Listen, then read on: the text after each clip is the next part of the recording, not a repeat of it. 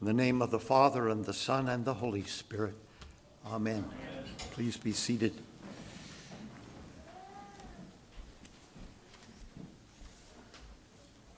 We've heard a few words about vocation today.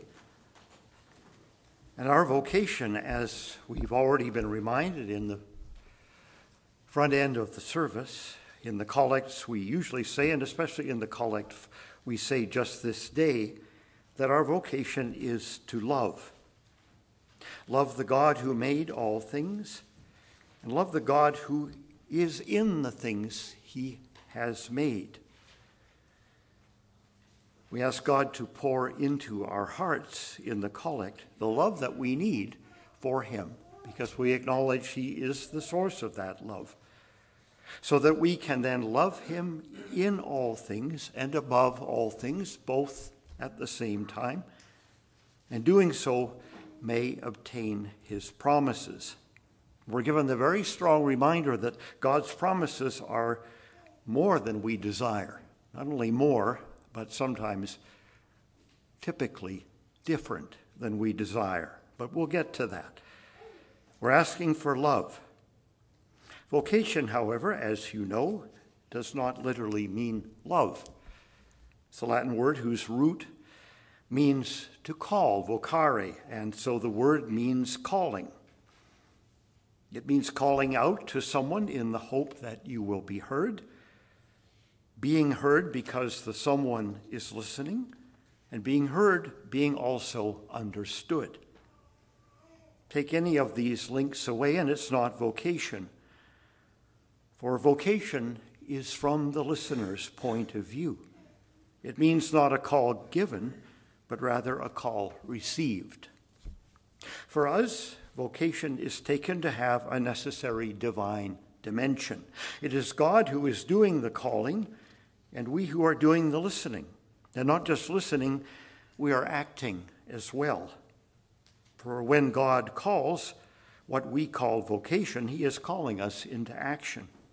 He is not just calling to check the communicative channels, to say hello, although he surely is doing that all the time. No, vocation means being called up, being called into action, being given a task to do, maybe a series of tasks that will run through all of our lives. When Jacob responds to God's summons to action, what he hears is actually a re- reiteration of the call that God gave to Abraham, a promise of a vocation in another way, in other words, a promise of what we would understand as a career, a lifelong occupation, a task which will become indeed a preoccupation, implicating us personally, body and soul, into a life's work. Not a career, however, in the sense of a job and a sequel of opportunities for advancement, of better pay, prestige, and position within the organization or within the world. Nothing quite like that. It's not yet at all, indeed, when you look at Scripture. Indeed, if we are always fussing about pay, prestige, and promotion, we have perhaps not found our vocation at all and need to start looking for it, or life may pass us by. A vocation comes from God, and to be given the chance to fulfill it is all we ask. And though the job security is excellent, if it comes from God, the working conditions are usually less than optimal from the world's perspective. But it doesn't matter, or so we are invited to say to ourselves. When God plants his desires into our hearts, as he does in today's parable, when he invades our life, unravels our set of well made plans, and puts in their place truly outlandish, impossible, sketchy aspirations with little chance of success without God, for the furtherance of which he requires further requires of us that we give up anything else we are doing and every hope of doing well at anything else, then we know it is indeed God speaking to us and that the calling is truly from him. If it has a biblical resonance and echo, I don't mean proof texting, because you can use scripture to justify anything you want to if you do it verse by verse. No, but if it follows the pattern of biblical truth, of the narrative, of the way God consistently acts with his people, with those he has called through his grand overarching narrative, Thank you, N.T. Wright, from Abraham, from Adam, really, but from Abraham through Jacob, and Isaac, right up to you and me, for we are his descendants. We are those whose progeny will outnumber the stars in the sky and the sand on the seashore if we see God in it. And just as importantly, if we believe that same God speaks to his people now as he did then, to you and me in real time stopping us in our tracks and investing us in not some new scheme, but the age old dream, the one plan to take this tired old creation and make it new, then we will hear from God. And if we act, and we will, we will hear again and again and again. We listen then, and we call this prayer. It's too bad that prayer is thought to be all about talking.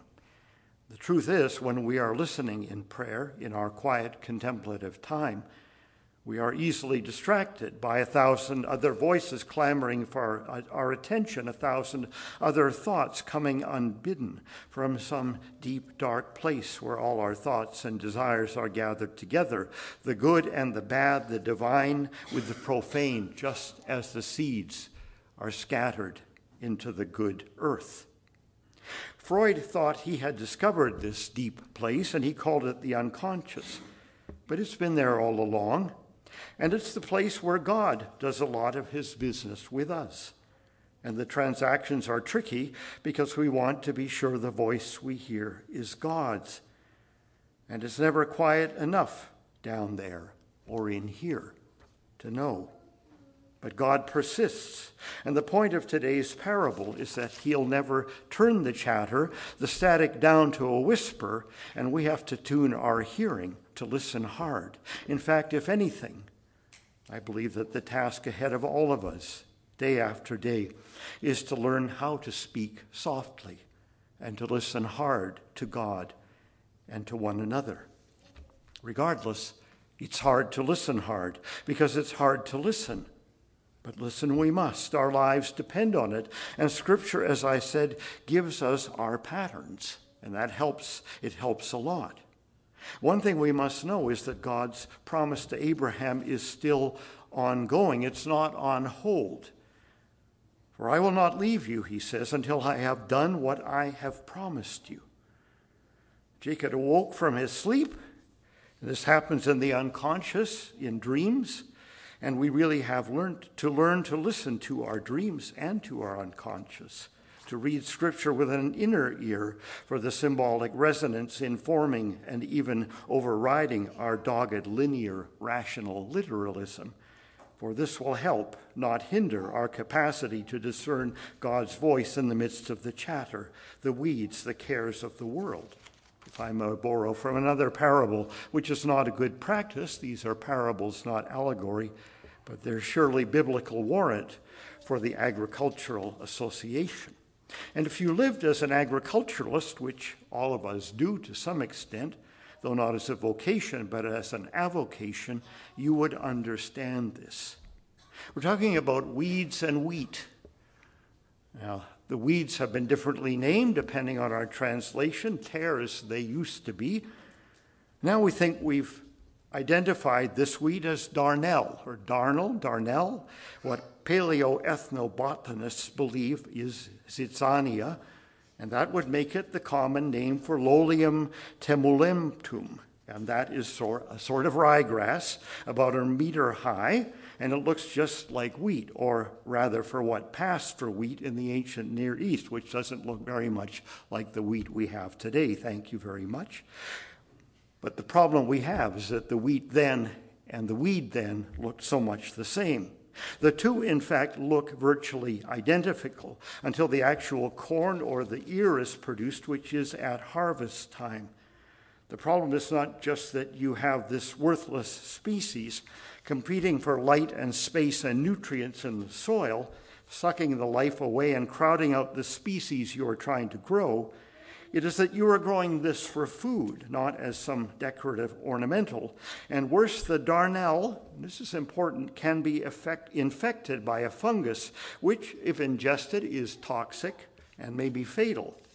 It induces a nausea, which looks like inebriation, hence the, the temulentus, sorry, I should, temulentus, household word, which means drunk, not a household word, I trust.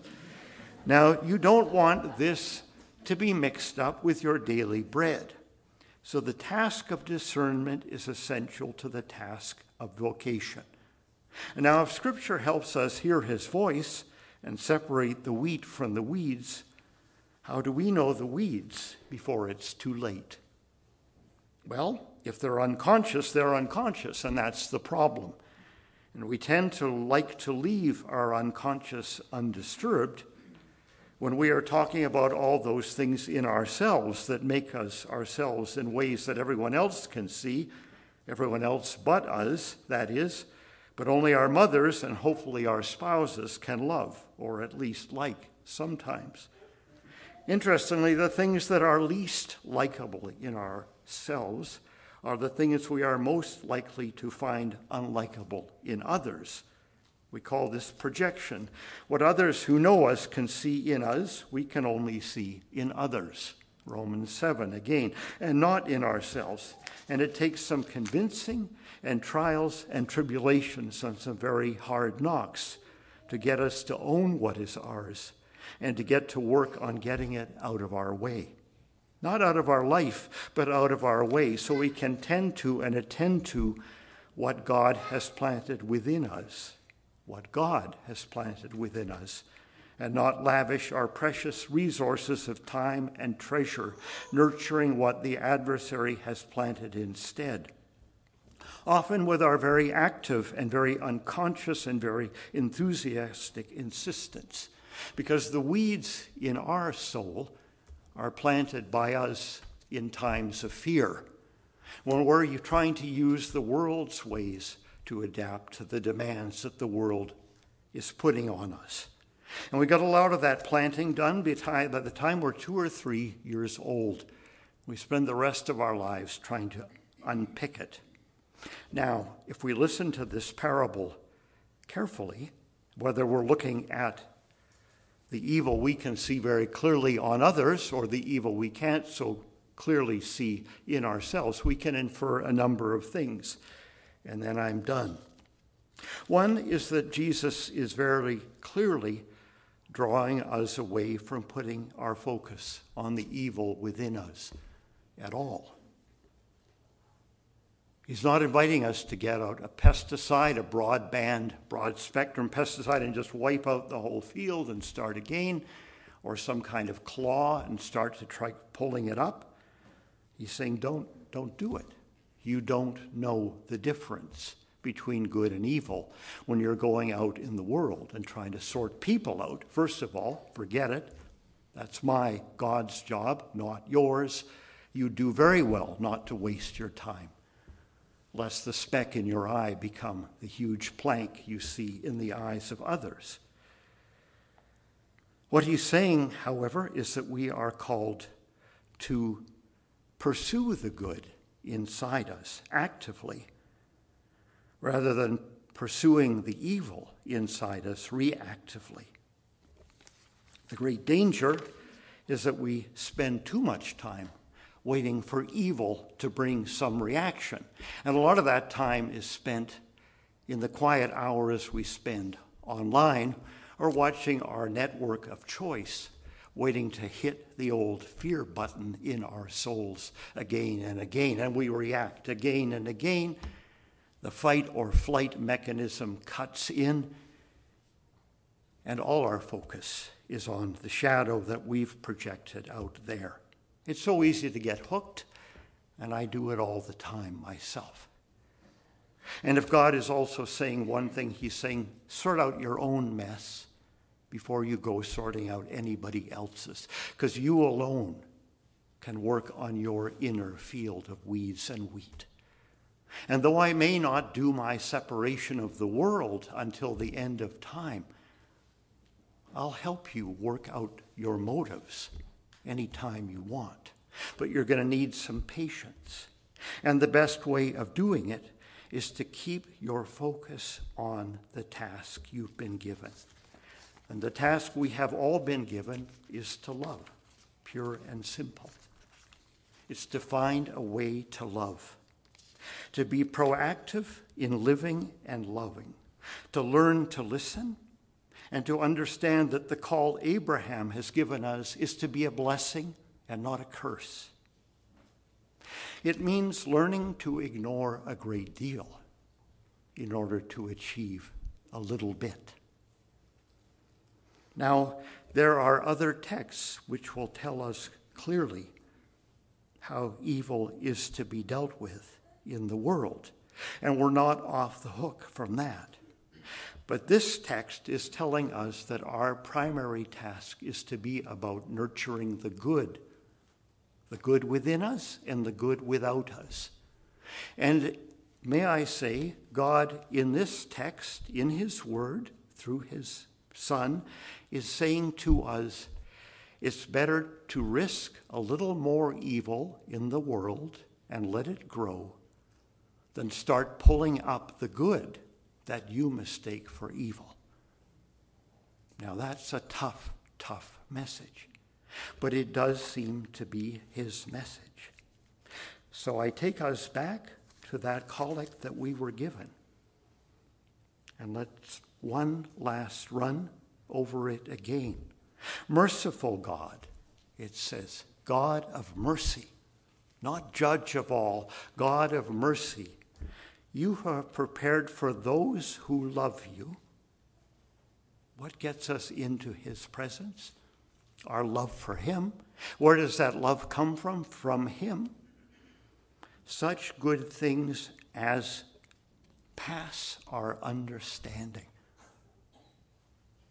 Highlight that, underline it in red, and circle it. It says what it means. We're going into mystery here, people. God gives us one step at a time when He leads us into our inner darkness or into the darkness around us. And He expects us to light a light and to create a blessing where we go. Pour into our hearts such love toward you that we, loving you in some things, loving you wherever you might have hidden yourself away, loving you in all things, and above all. We're not pantheists here, and above all things, but we're not going over all things to reach above. Our love is in this world and it's for this world. And that's how we obtain your promises, which exceed all that we can desire. So, whatever we've learned to make this world work for us on its own terms, God is gently inviting us to unlearn. That's all. And we'll learn a few tricks, a few techniques, a few spiritual hints on how to pick that apart in the whole process of repentance. And love will help us do that. And knowing where we haven't loved, where we haven't given or received love, will help us do that almost preeminently. We're called to relationship to work this out. But the place we're being taken in this love is better, but it's also different than any paradise we dreamed up even in our souls, when we suffered through something in our childhood or continue fighting the problems, the hooks, the triggers that drag us in again and again and get us firing off some blasted thing on Facebook, which we hadn't said, wish we hadn't said, when we should have just asked for the grace and mercy of God to help us see whatever we're fighting against out there right in here and then to take our focus off that and to help us see all the blessings He wants to pour on this world. So may He bless all of us with the strength of His promise. And His promise is love and more love. His love for us, whether we're worthy of it or not, His love for this world, and us as His agents of that love. Amen.